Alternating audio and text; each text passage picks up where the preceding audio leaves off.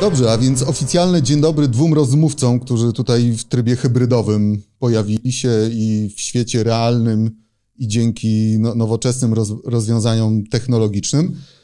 E, bohaterką, współbohaterką naszego spotkania jest książka, bardzo nietypowa antologia, e, poświęcona, no, jak tytuł wskazuje, seryjnym mordercom. E, gwoli tutaj w telegraficznym skrócie gwoli przedstawienia. Wspólna praca zarówno przedstawicieli, łamane przedstawicielki również świata literatury, jak i ludzi ze świata nauki. E, dwie ósme bohaterów, y, autorów, przepraszam, o, owej pozycji y, mamy tutaj dzisiaj w trakcie naszej rozmowy. I teraz tak, mamy do czynienia z dwoma praktykami, z osobami, które w temacie, o, o którym traktuje owa książka, yy, no, mają wiele do powiedzenia, prawda? Z, z, jednej strony tutaj przede mną pan Jan Gołębiowski, psycholog kryminalny, biegły sądowy specjalista w zakresie profilowania yy, nieznanych sprawców przestępstw. Dobrze. W telegraficznym. Zacznę od e, dzień dobry. E, witam pana redaktora i e, też nazwę tutaj już e, e, tak się sfraternizuje, kolegę po fachu, e, zarówno tutaj od strony właśnie tej nazwijmy praktycznej, bo tam Maxa Czornyja, który jest adwokatem, Właśnie, prawnikiem, tak. Mm, a też jest autorem e, różnych e, książek e, i też tego opowiadania, więc tutaj zarówno jeśli chodzi o praktykowanie w zakresie prawa karnego, jak i też właśnie taki mój mały, można powiedzieć, quasi debiut literacki, więc tak się czuję jako kolega już po fachu. Dzień dobry, witam obu panów. Także... Dzień dobry, ja się kłaniam, także witam również e, z wielką przyjemnością jest wziąć udział e, w tym spotkaniu, w tym dziwnym, może nieco e, sposobie i trybie, ale no, chociaż i tak będę uczestniczył, przypatrując się i samemu sobie, co jest dodatkowo ciekawym doświadczeniem. Więc jeszcze raz kłaniam się i, i, i mam nadzieję, że ta rozmowa będzie przebiegała jak najbardziej owocnie, bez żadnych problemów. No i w miłej atmosferze, chociaż będziemy rozmawiać o postaciach straszliwych, niezbyt sympatycznych, mówiąc bardzo, bardzo kolokwialnie, prawda? No, tytuł e, książki, tytuł antologii Seryjni Mordercy, więc jest bardzo mm, e, wyrazisty i, i, chyba wszystko zawiera się w tym e, tytule, ale myślę rzeczywiście, że można na ten temat rozmawiać w sposób przyjemny, owocny.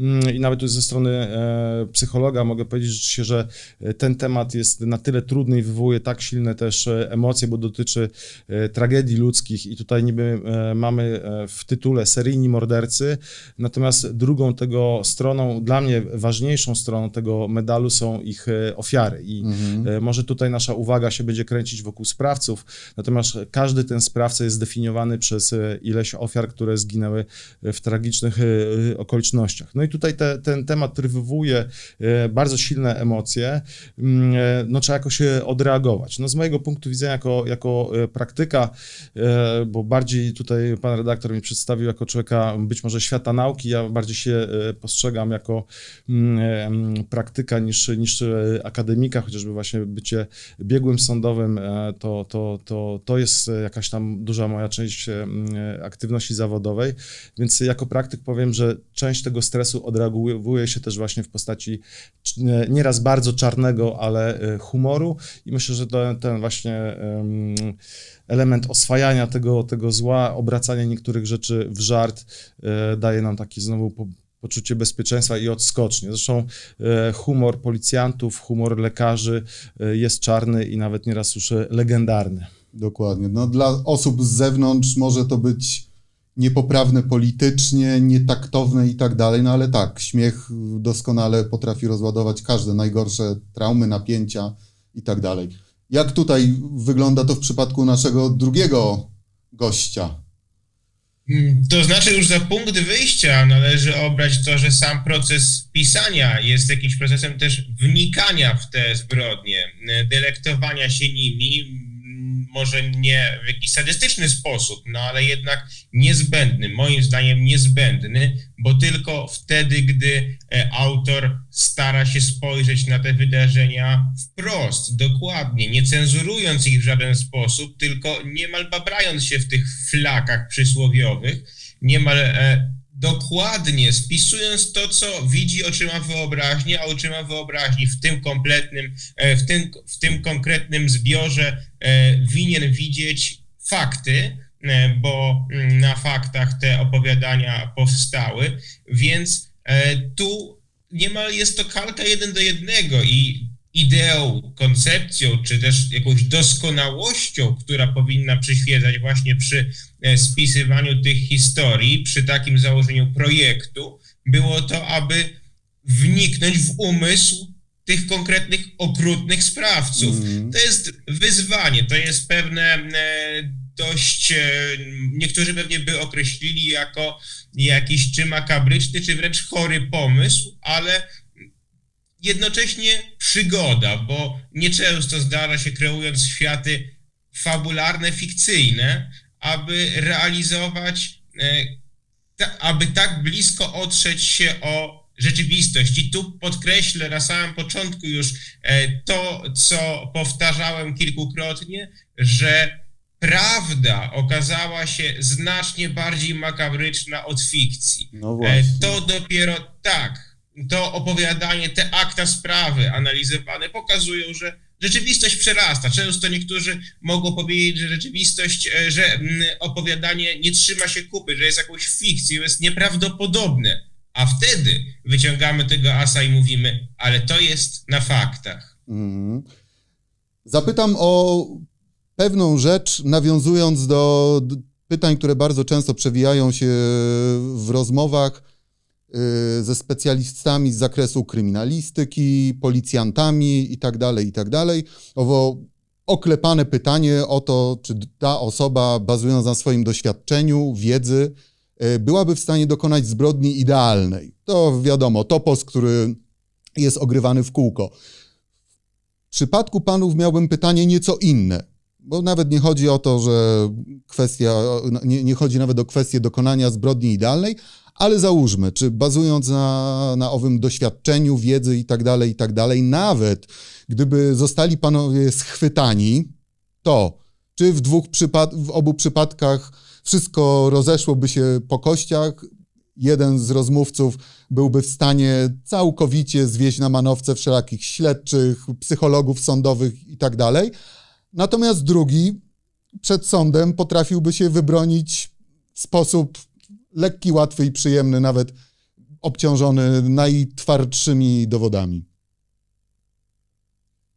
No, e, może teraz widzę, że pan Jan spogląda na mnie, co bym e, ja zaczął, więc króciutko e, powiem tak. E, ad, doświadczenie adwokackie nie pomoże wybronić się, jeżeli sprawa jest poprowadzona dobrze na poziomie e, dochodzeniowo-śledczym. E, tak, e, tu, tu już jest jedna odpowiedź, odpadają w większości argumenty. A jeżeli mówimy o kwestie techniczne, kryminalistyczne, to wchodzimy znowuż w taki dylemat, czy w ogóle zbrodnia doskonała może zaistnieć.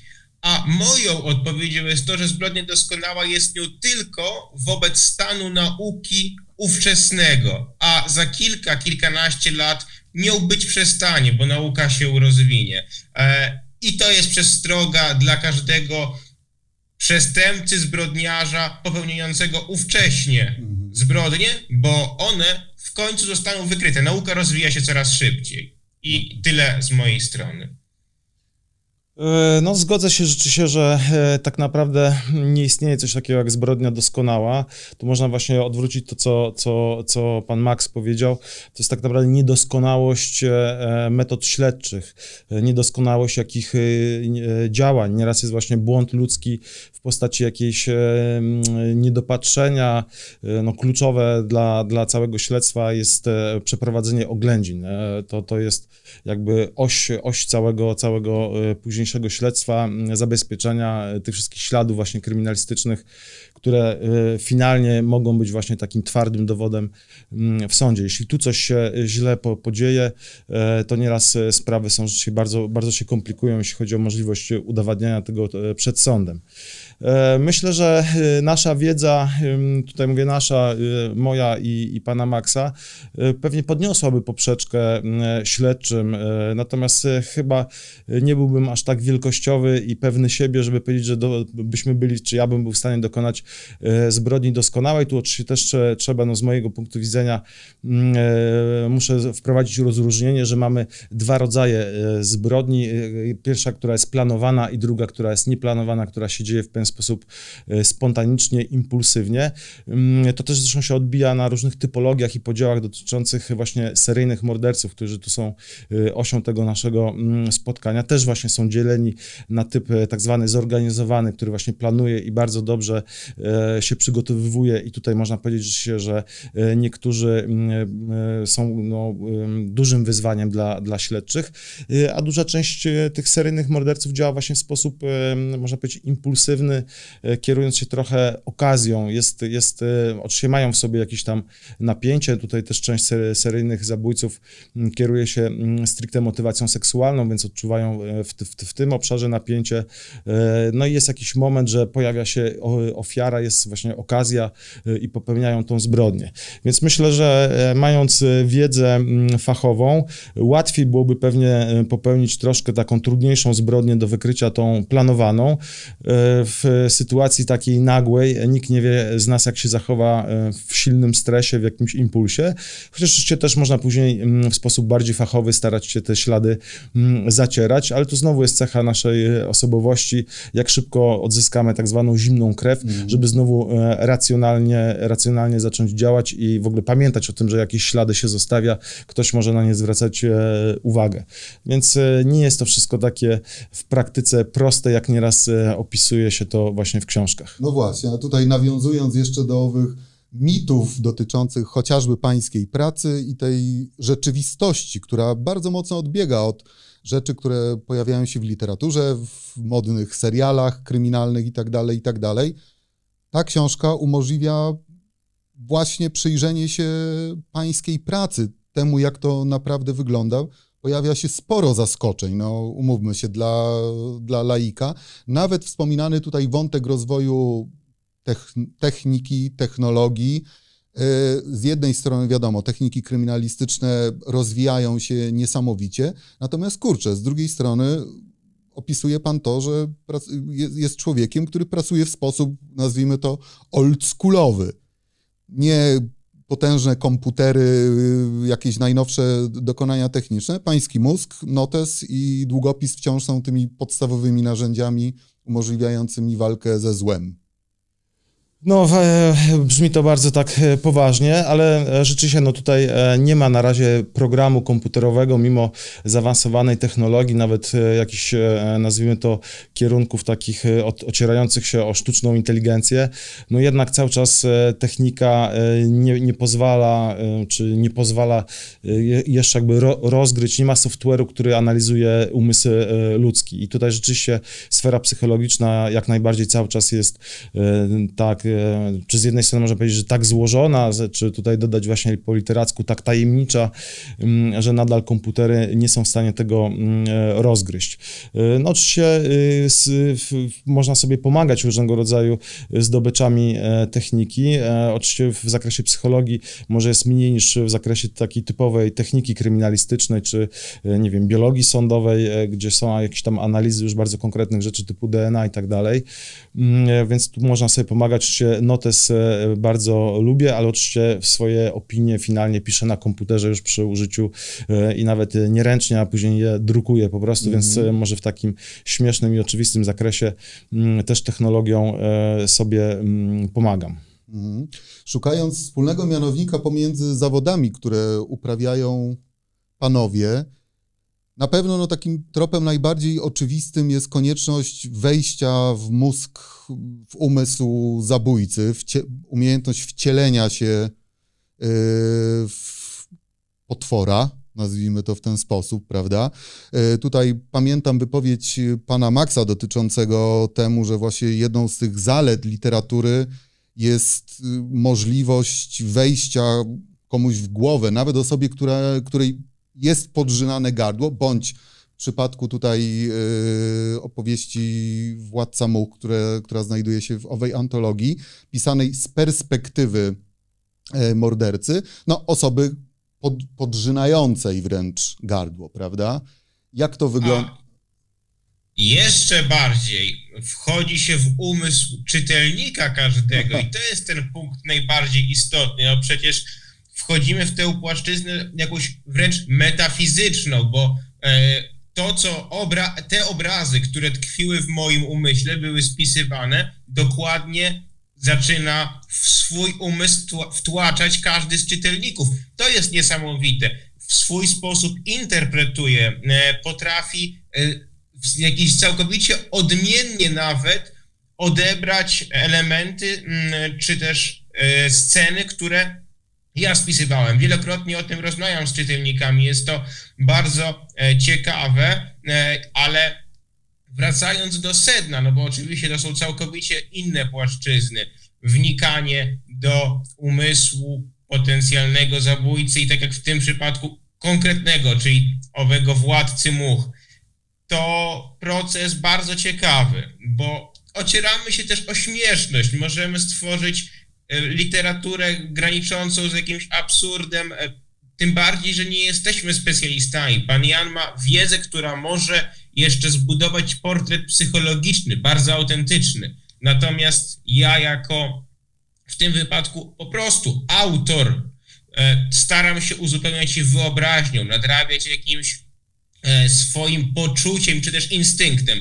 I ten instynkt wydaje mi się, że często mam dobry, bo po komentarzach samych, już przy wcześniejszych moich pozycjach, wywoływałem dreszcze strachu, przerażenia, a nie śmieszność. I to już mhm. jest to, czego w tym wypadku można e, postrzegać jako, z czego można być zadowolonym.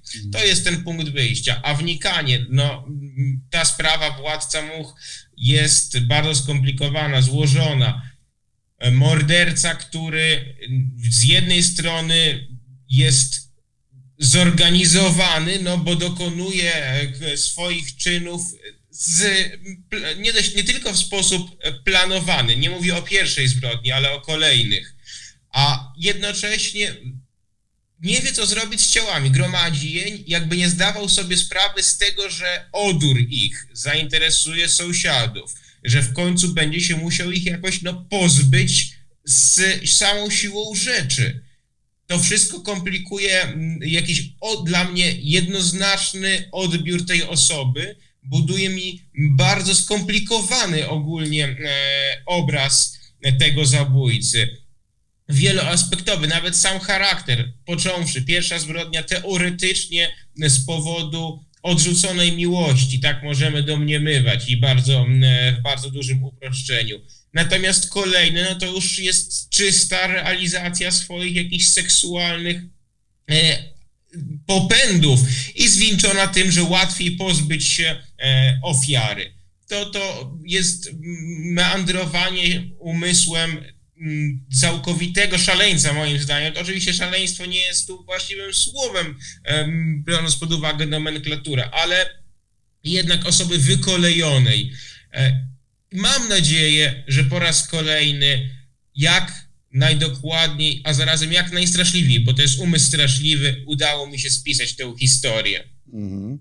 Chodzi mi jeszcze o rzecz dotyczącą tego, że owo wnikanie w umysł potwora, no, długotrwałe i tutaj załóż, z, zarówno w, w, przypadku psychologa, czy nawet tutaj pana Maxa, nawiązując również do, do tej kariery adwokackiej, nie tylko literackiej, powoduje, że na pewnym etapie człowiek zaczyna może nie tyle utożsamiać się, ale coraz bardziej przywiązywać się do owej postaci i tak dalej, i tak dalej.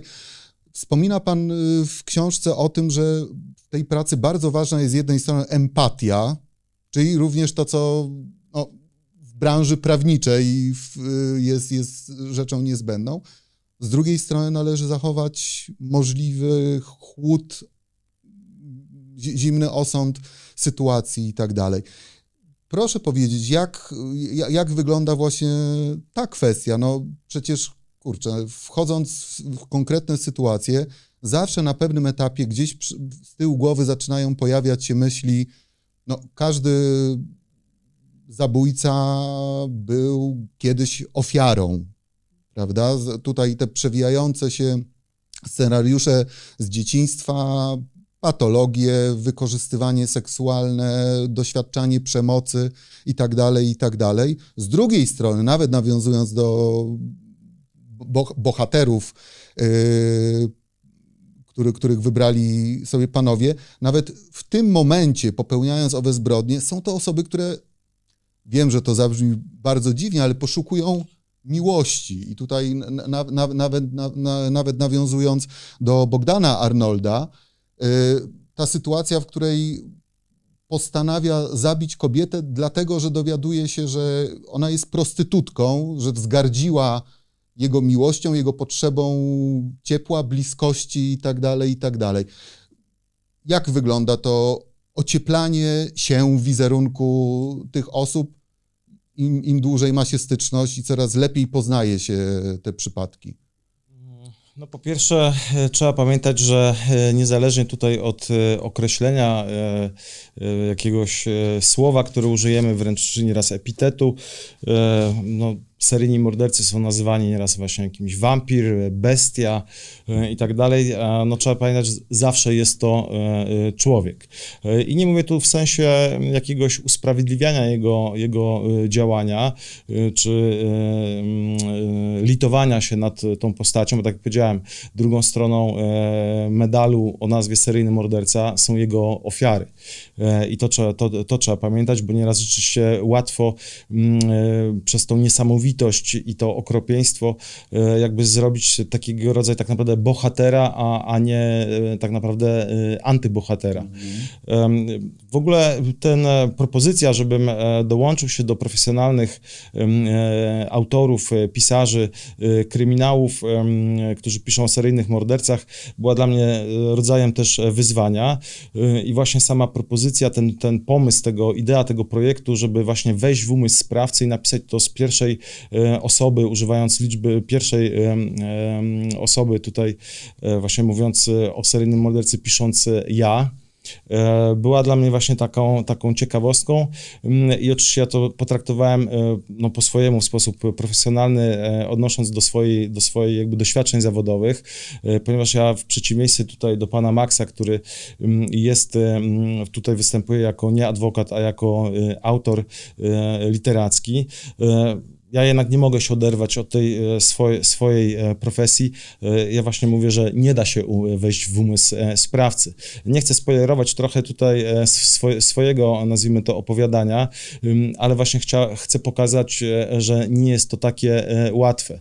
Ja z jednej strony, jak tak słucham pana Maxa, to myślę, że jest coś w tym pociągającego, E, tutaj mi się przypominają różne wywiady z chociażby aktorami, którzy się wcielają w różne postaci i bardzo często mówią, że ten e, e, szwarc charakter, czarny charakter, nie wiem, właśnie Antony Hopkins odgrywający Hannibala Lectera, czy jakieś inne mroczne postacie, bardzo częściej są przez nich sympatycznie wspominane te role, ponieważ właśnie wchodzą i mogą wejść w umysł, czy zagrać jakąś osobę, która jest tak od nich zupełnie inna, która właśnie, nie wiem, fascynuje fascynuje się robieniem krzywdy, czerpie z tego radość, e, więc jest to takie przedzierzgnięcie się, fajna, mm, fajna zabawa. E, ja z jednej strony też właśnie tym moim głównym jakby chyba mechanizmem psychologicznym jest właśnie taka ciekawość, e, ciekawość właśnie jak działa nasza psychika, mm, bez właśnie jakiejś takiej typowej oceny, zwłaszcza oceny moralno-etycznej, że powiedzieć, że ten człowiek robi zło, co jest akurat w tym przypadku dość oczywiste, mm, ale właśnie próbowa odpowiedzi na pytanie, dlaczego on to robi, mhm. dlaczego jemu to sprawia przyjemność, kiedy jest to tak potworne. I właśnie chyba to w ogóle, że zostałem psychologiem, zostałem psychologiem kryminalnym, to jest właśnie chyba ta, ta, ten kłopot tak naprawdę takiego, bo empatia też jest różnie w psychologii definiowana na różnych poziomach, można powiedzieć takim najgłębszym poziomem empatii jest tak zwana syntonia y, uczuć, czyli równoległe właśnie odczuwanie tego samego, co, y, co, co drugi, drugi człowiek. E, ja syntonii uczuć z seryjnymi mordercami e, nie mam. E, nie jestem w stanie poczuć przyjemności, przyglądając się krzywdzie, którą robią ofiary.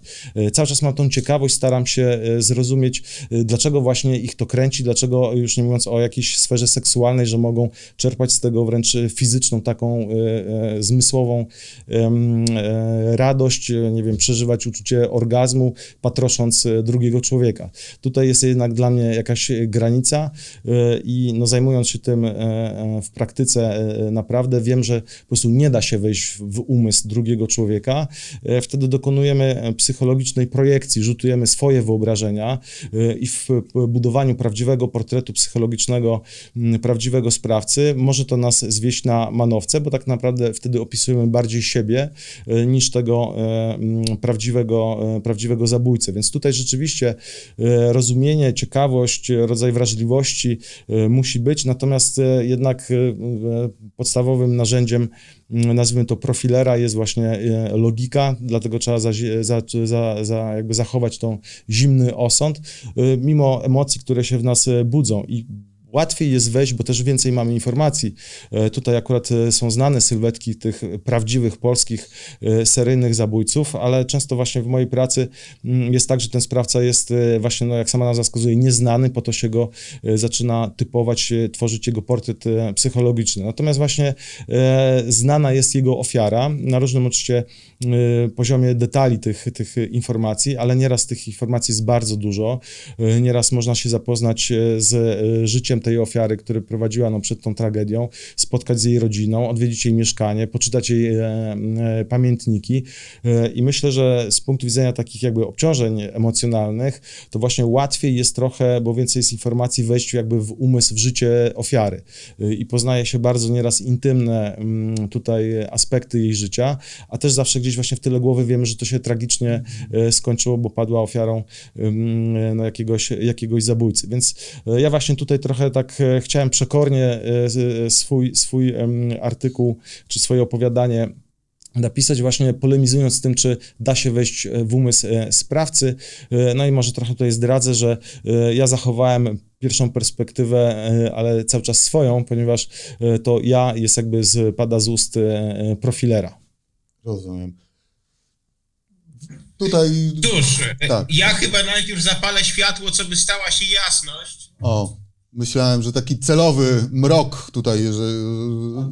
Tak, tak, tak. Myślałem, że uznał pan, że jest już zbyt optymistycznie w tej rozmowie i trochę klimatu wprowadził, ale dobrze, teraz widzimy znacznie Nie, lepiej. to jest do pewnego momentu e, ciemność i mrok są e, pożądane, ale lepiej nagle jednak doznać tego e, oświecenia, iluminacji i wkroczyć ze swoją wypowiedzią, bo tu, żeby nawet nie powielać, gdyż wiele moich e, spostrzeżeń jest e, tożsama z tymi, które już padły, ale przede wszystkim e, chciałem powiedzieć, że przy spisywaniu ja wychodzę z nieco innej perspektywy, mianowicie takiej, że z daną postacią będę obcował przez pewien czas i potem ten projekt porzucę jako człowiek zdaje się zdrowy psychicznie, nie mam przy tym obawy takiej, że pozostanę y, jakoby w ciele tej osoby, w którą staram się y, wdrożyć. A więc to jest taka metoda Stanisławskiego w pisarskiej praktyce, tak bym ją nazwał. Mianowicie, y, gdy piszę o kanibalu, jedząc posiłki staram się sobie wyobrażać, że jem ludzkie mięso jeżeli e, rąbię to mięso, staram się sobie wyobrazić, że to jest ludzkie mięso. E, przed spaniem, czy w czasie jakichkolwiek czynności życiowych, jak najczęściej chcę myśleć o tym, o czym mógłby myśleć, mogłaby myśleć osoba, o której piszę. I to jest taka trudność, bo czasem zdaję sobie sprawę, że te ta, ta, ta zbliżenie się, koherencja myśli jest całkowicie niemożliwa. Jej osiągnięcie to jest um, trud e, i, i, i zbędny wyczyn, e, ale często mam poczucie, że idę w dobrym kierunku. E, I to jest taka ta wisienka na torcie tej pracy, gdy spostrzegam, mając już, oczywiście z drugiej strony niż e, przy profilowaniu, bo mając już gotowy obraz całej sprawy, ale jednocześnie zaczynam łączyć elementy, które na przykład w aktach sądowych nie zostały połączone. Czyli zaczynam dostrzegać procesy, które być może spowodowały element po elemencie to, kim stał się dany sprawca. I wtedy poczuwa, odczuwam satysfakcję. Wtedy wydaje mi się, że zbliżyłem się do tego ideału, do którego mogę się zbliżyć.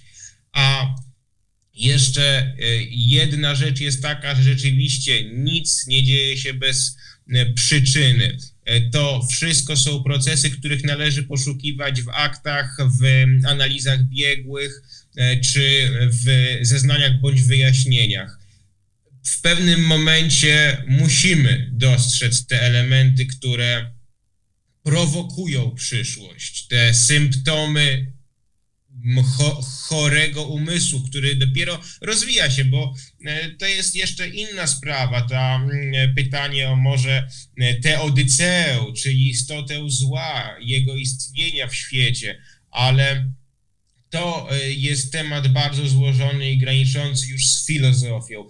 Tymczasem e, tu na gruncie autentycznym, e, teraz mi się akurat przypomniała sprawa, o której czytałem przed kilkoma godzinami, mianowicie tego, że w Stanach Zjednoczonych zostanie wykonany pierwszy federalny wyrok śmierci na kobiecie od kilkudziesięciu lat. I jest to zbrodnia niesamowicie ciekawa. Pobieżnie oczywiście przebiegam tylko artykuł, ale e, bazuje na tym, że jest całkowicie oparty na faktach.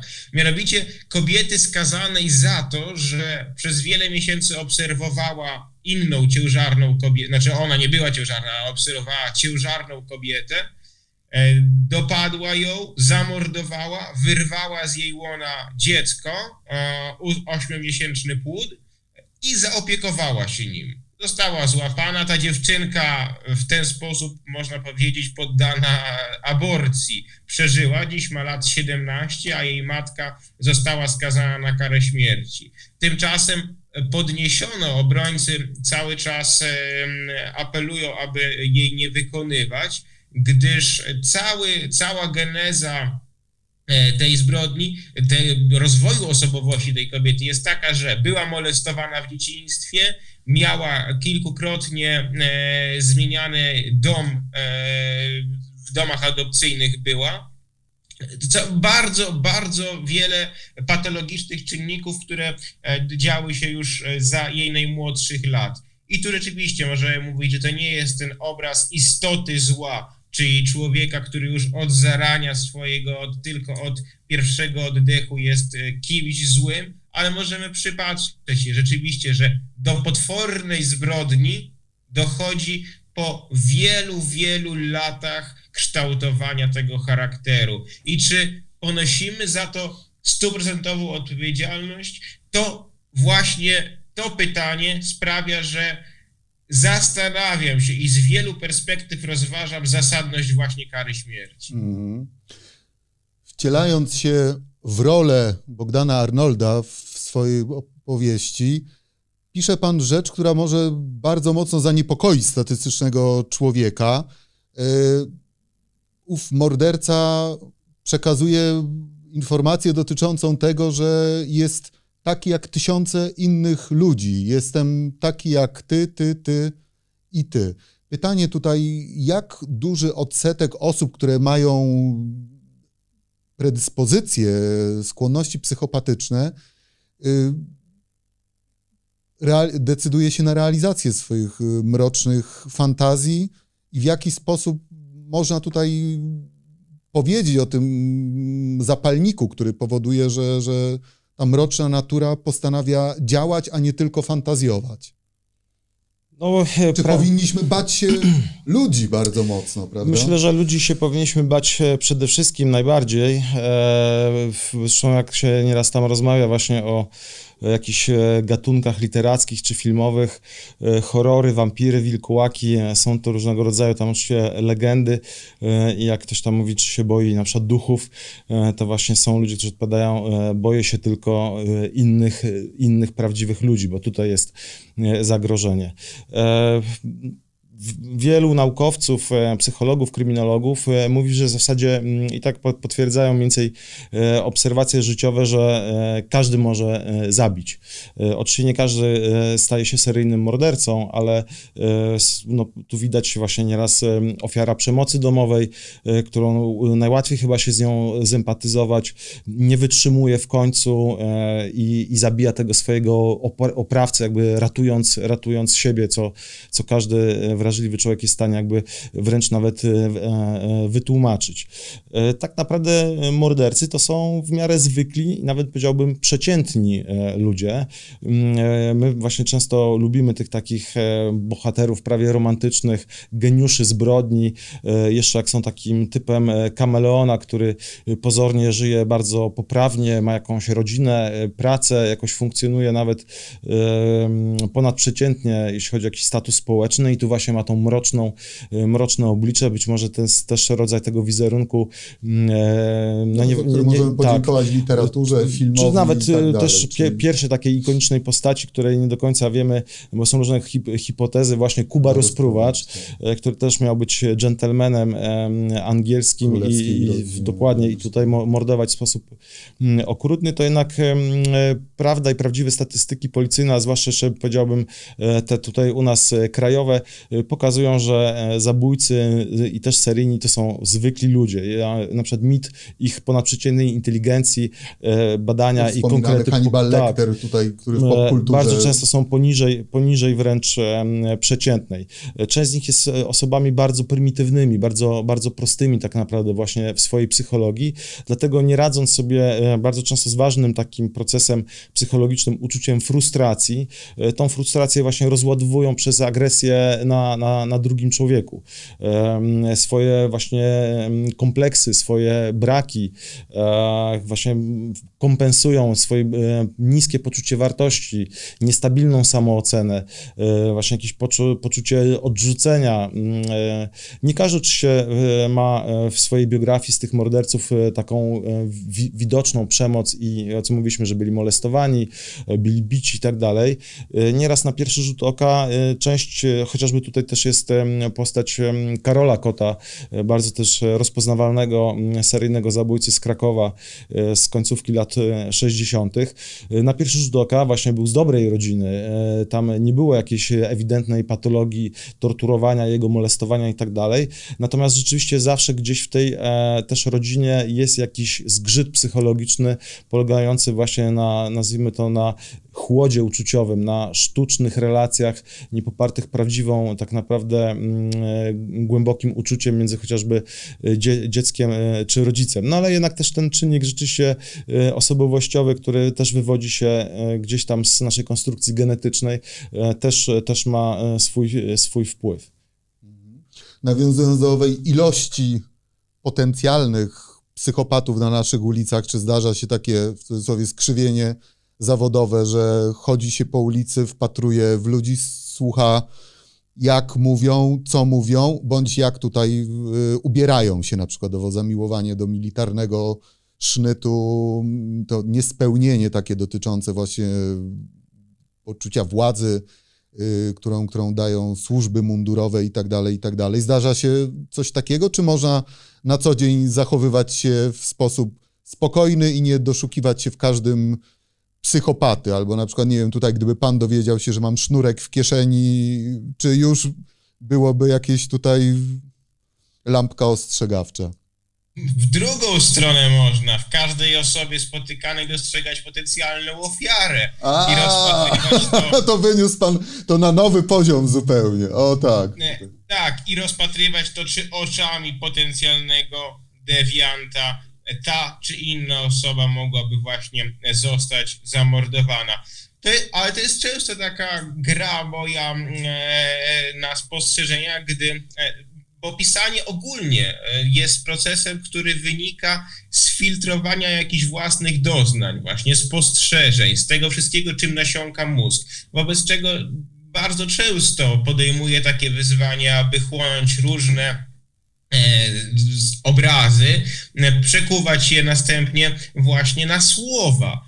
I mm, tu, czy mm, właśnie jest ta osoba ofiarą, a czy zabójcą mogłaby być, no cóż, y, to zastanawianie chyba mnie mniej by pobudzało, wobec czego tego pytania sobie nie zadają, ale e, analizowanie świata tak, rzeczywiście e, jest obecne i jest niezbędne w procesie e, pisarskim, a przy okazji jest ciekawą zabawą samą w sobie.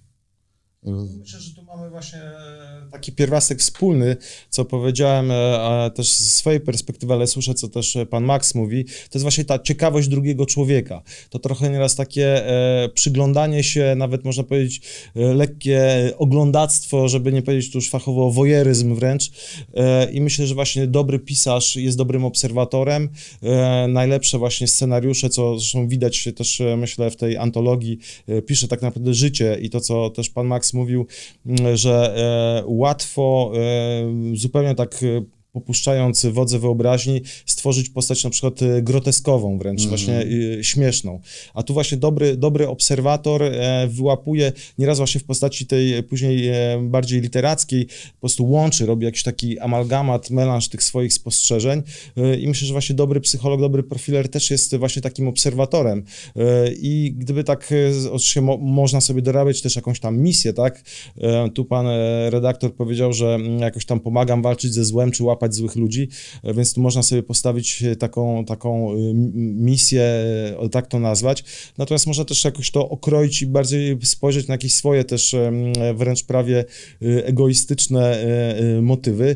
Może ten psycholog jest po prostu osobą ciekawską, tak? I, i też się po prostu lubi poprzyglądać ludziom, tak jak właśnie też dobry, dobry pisarz. Mhm wśród ośmiorga autorów antologii, o której dziś rozmawiamy, no mamy jedną kobietę, prawda, panią Martę Guzowską. E, pytanie jeszcze takie również bardzo często gdzieś tam przewijające się przez głowy wielu osób. Dlaczego e, bycie seryjnym zabójcą to jednak w zdecydowanej wielkości, większości zajęcie męskie, nazwijmy to w ten sposób. Oczywiście, historia zna wielokrotne zabójczynie, natomiast no, jak można tutaj określić tak w bardzo dużym uproszczeniu, ja wiem, że to jest bardzo, bardzo, bardzo szerokie zagadnienie, yy, dlaczego właśnie tutaj te popędy męskie są o tyle bardziej krwawe niż, niż kobiece? Tak, postaram się szybko e, dość odpowiedzieć. E, no po pierwsze nasza w ogóle męska budowa e, sprzyja, to oczywiście są różnego rodzaju teorie naukowe. Jeśli ktoś bardziej jest ewolucjonistą, to woli to gdzieś nawet... Chodzi o siłę fizyczną, rozumiem, O siłę tak? fizyczną, mhm. o w ogóle skłonność do agresji, do zachowań agresywnych, które właśnie ewolucjoniści tłumaczą, że były przystosowawcze.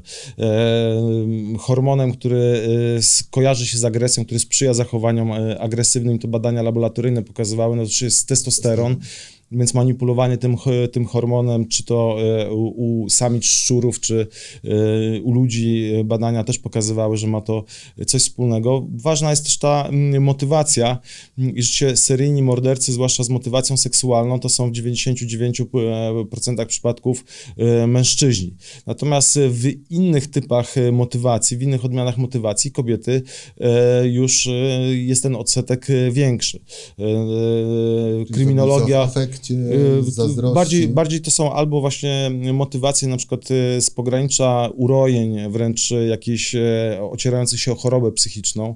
Mamy taką podkategorię seryjnych morderczyń jak anioły śmierci. To były pielęgniarki, które często zabijały osoby, pod e, którymi się miały opiekować.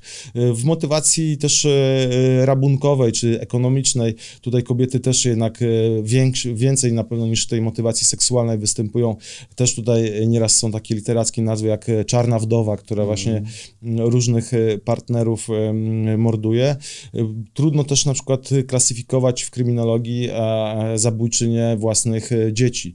I to nawet w Polsce mieliśmy kilka przypadków. Jeden jest taki bardzo znany medialnie, kobiety, która trzymała zwłoki swoich kolejnych dzieci w beczce. I tutaj akurat ofiara i, i, i spraw, sprawczyni w tym przypadku no, są najbliżej związane, bo to jest matka z dzieckiem. E, natomiast jedną z takich e, kryterii e, liczbowych ofiar, które się przyjmuje przy definicji seryjnych morderców, to są trzy ofiary, co najmniej trzy ofiary w niezależnych jakby popełnionych zbrodniach. Więc też są niektórzy kryminolodzy, którzy te dzieci, seryjne dzieciobójczynie też tutaj wciągają do tego całej grupy właśnie seryjnych zabójców. Więc wszystko zależy też na jaką bardzo konkretną już kategorię zabójstwa patrzymy. Mhm.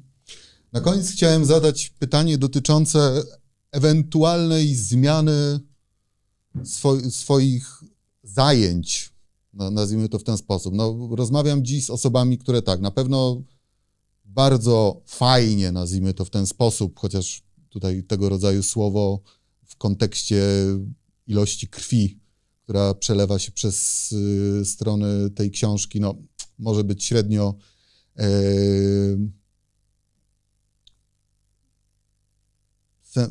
adekwatne. Pytanie tego rodzaju. Chciałem podpytać jednej osoby, czy biorąc pod uwagę pańską wiedzę, umiejętności, talenta rozmaite, mógłby pan zostać naprawdę dobrym profilerem, zamienić się rolami, no a tutaj z drugiej strony, no jak zresztą padło na początku rozmowy, no jednak pisanie może byłoby jakimś sposobem na życie. I pytanie właśnie, czy kusi gdzieś tam opcja tego rodzaju, żeby porzucić tę psychologię i zostać konkurentem pana Maxa. Bo tutaj oczywiście wszystko z przymrużeniem oka, bo mamy do czynienia, tak jak tutaj rozmawialiśmy wcześniej, jeszcze przed włączeniem kamer, z postaciami, które bardzo się lubią, więc tutaj, o, tak na koniec. Z mojej strony e, oczywiście e, pytanie nie sprowadza się do e, żadnego niebezpieczeństwa tworzenia konkurencji, gdyż zawód, m, czy też może nawet lepiej używając słowa fach profilera, bo ciągle na gruncie polskim przecież jest to zajęcie nie stuprocentowo zdefiniowane, nie tkwiące w żadnych ustawach, e, ale mm, tych osób jest tak e, niewiele, a szczególnie wyróżniających się specjalistyczną i doskonałą wiedzą, właśnie nie tylko teoretyczną, tych, którzy przewijają się i tworzą ewentualnie książki, e, skupiając się na sferze właśnie teorii, ale praktyków jest niewielu.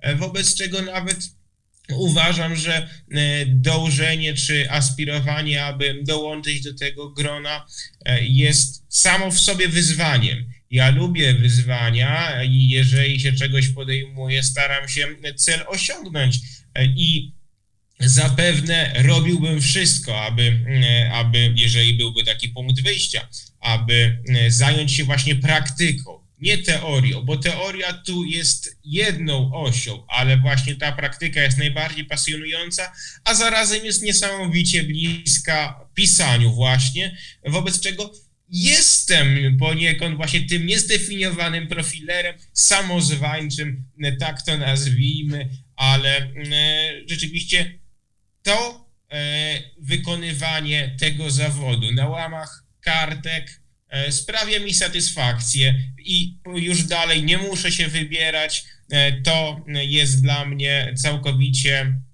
e, satysfakcjonujące, a zarazem może kiedyś, może kiedyś uda mi się jeszcze raz przybliżyć do praktyki, a przy okazji każde spotkanie właśnie takie jak to dzisiejsze jest y, po przyczyną wymiany poglądów, wymiany doświadczeń, a to właśnie te doświadczenia powodują y, i tworzą potencjalnego profilera. Ja myślę, że pan Max ma bardzo do, dobre zadatki na bycie profilerem i myślę, że e, rzeczywiście gdyby jeszcze, że tak powiem, po, pociągnął pewien warsztat już taki profilerski, byłby jednym z, le, z lepszych profilerów tutaj, e, bez, bez, bez dwóch zdań. Zresztą no, widzę, jak pan Max jest e, dokładny, co jest też bardzo ważne w byciu profilerem. E, też, że tak powiem, za, zachowuje pewne odpowiednie tempo, też właśnie takiego analizy, analizy danego zjawiska, więc myślę rzeczywiście, że, że, że Max byłby, sprawdziłby się w tym, w tym, rzeczywiście bardzo trafnie mm, pan Max powiedział fachu, bo takiego zawodu nie ma, ja się mhm. właśnie zawsze przedstawiam jako psycholog, psycholog biegły sądowy, psycholog kryminalny, a częścią po prostu moich obowiązków, moich właśnie mm, e, tego, co, co konkretnie wykonuję, to jest między innymi też właśnie profilowanie czy sporządzanie tych profili. Wracając do pańskiego pytania, e, Sprawia mi przyjemność e, pisanie, co jest już takim e, początkiem do tego, żeby e, spróbować robić to dalej. Ja do tej pory rzeczywiście miałem bardziej fachowe publikacje, czy bardziej naukowe, czy popularno-naukowe, a ta lekka, mimo że temat jest ciężki, mm. jak dla mnie w sumie lekka, lekka forma, też mi dużo satysfakcji mm, sprawiła, a dawno już mi po głowie chodziło to, co żeśmy tutaj kilkukrotnie do tego wracali, że życie pisze największe, mm, najlepsze, y, czy najciekawsze, najbardziej zaskakujące mm, scenariusze i tych historii też y, w swoim życiu zawodowym trochę przeżyłem. Y, tu akurat nie ma z nami też jednego z autorów, Łukasza Wrońskiego, e, bardzo, powiem, podkradł mi jeden z ciekawych przypadków, e, przy którym e, obaj mieliśmy możliwość przyjrzeć się jemu z bliska, poznać w ogóle tego też seryjnego gwałciciela, w tym zabójcę, mm, zresztą zabójcę pedofila, tak, bo jego ofiary były kilkuletnimi dziećmi. Mm, historia fascynująca, nie tak dobrze znana jak Władca Much, Karol Kot czy, czy Marchwicki. E, sprawa też w miarę aktualna, bo to były lata 90., lata 2000, e, mimo że wszystko się zaczynało jeszcze w latach 70., bo to był sprawca, który działał na też dość dużym przestrzeni czasu. Te historie rzeczywiście aż proszą się, żeby je opisać, więc myślę, że nie jest to ostatnie moje słowo pisane ale czy też e, nie sądzę, żebym tutaj wielką konkurencję panu Maxowi, Maxowi e, zrobił, e, ale przyszłość po, po, pokaże, tak? Może się gdzieś znowu spotkamy, e, może tutaj pan Max będzie bardziej profilował, ja będę bardziej pisał literacko, wszystko zobaczymy, wszystko przed nami. Rozumiem, czyli to wszystko... To, ale jeszcze, jeszcze tylko nadmienię, e, że pan Jan Gołębiowski, gdyż obserwuje e, różne poczynania, ostatnio, o ile wiem, wznowił swoją książkę, więc nie tylko belet o profilowaniu, więc nie tylko ta beletrystyka, ale tutaj przede wszystkim e, ta gałąź spisanej praktyki i doświadczeń, co jest na polskim rynku. Niesamowicie ciekawe i trzymam też ogromne kciuki E, że, bo wiem, że, że były problemy, że było więcej chętnych niż egzemplarzy funkcjonujących na rynku. Wydanie kolejne się pojawiło, e, o ile wiem, wzbogacone. E, to jest to, o czym ludzie również powinni czytać, czego czytelnicy kryminałów być może wymaga, potrzebują, a często nie zdają sobie sprawy, że właśnie taka literatura na rynku też jest, która zaspokoić może ich jeszcze emocje z całkowicie innej e, perspektywy. Także to wszystko pieśń przyszłości, jeżeli chodzi o ewentualną dalszą tutaj panów współpracę, kolejne projekty. Na razie wszystkich chyba warto byłoby zachęcić do uzbrojenia się w odwagę, zaciśnięcia zębów, bo rzeczy opisane tutaj są bardzo, bardzo, bardzo mocne. No i co najgorsze, prawdziwe, prawda? No bo przypomnijmy raz jeszcze, mowa tutaj o ośmiu prawdziwych przypadkach rozciągniętych w czasie y, na, na przestrzeni dekad, historię z naszego kraju. Bardzo dziękuję. No, nie wiem, czy z naszej rozmowy, która przebiegła w bardzo miłej, sympatycznej atmosferze, byłyby zadowolone kreatury takie jak Tadeusz Audag albo Bogdan Arnold, ale no, chyba. Myślę, że wielu z nich jednak, e, tak mówiąc o tym, o tych ich potrzebach też psychologicznych właśnie, które wspominałem, tej kompensowania różnych braków, myślę, że część z nich by się cieszyła, że w ogóle o nich się mówi, A. tak, że jednak e, nie zostali zapomnieni, e, spotykają się ludzie, opowiadają o nich, więc myślę, że część tutaj z nich byłaby bardzo, bardzo szczęśliwa i czułaby nadal się dowartościowana przez, przez, e, przez to, że właśnie są, są bohaterami w pewnym sensie naszych, naszego spotkania. Dlatego niektórzy z nich nawet w chwili niewydolności działań operacyjnych policji postanawiali zgłosić się przecież i oddać w ręce sprawiedliwości, tak. bo już nie mogli się doczekać tego momentu, kiedy się podzielą tym, że oto ja to zrobiłem. Mm. Raz jeszcze wielkie dzięki.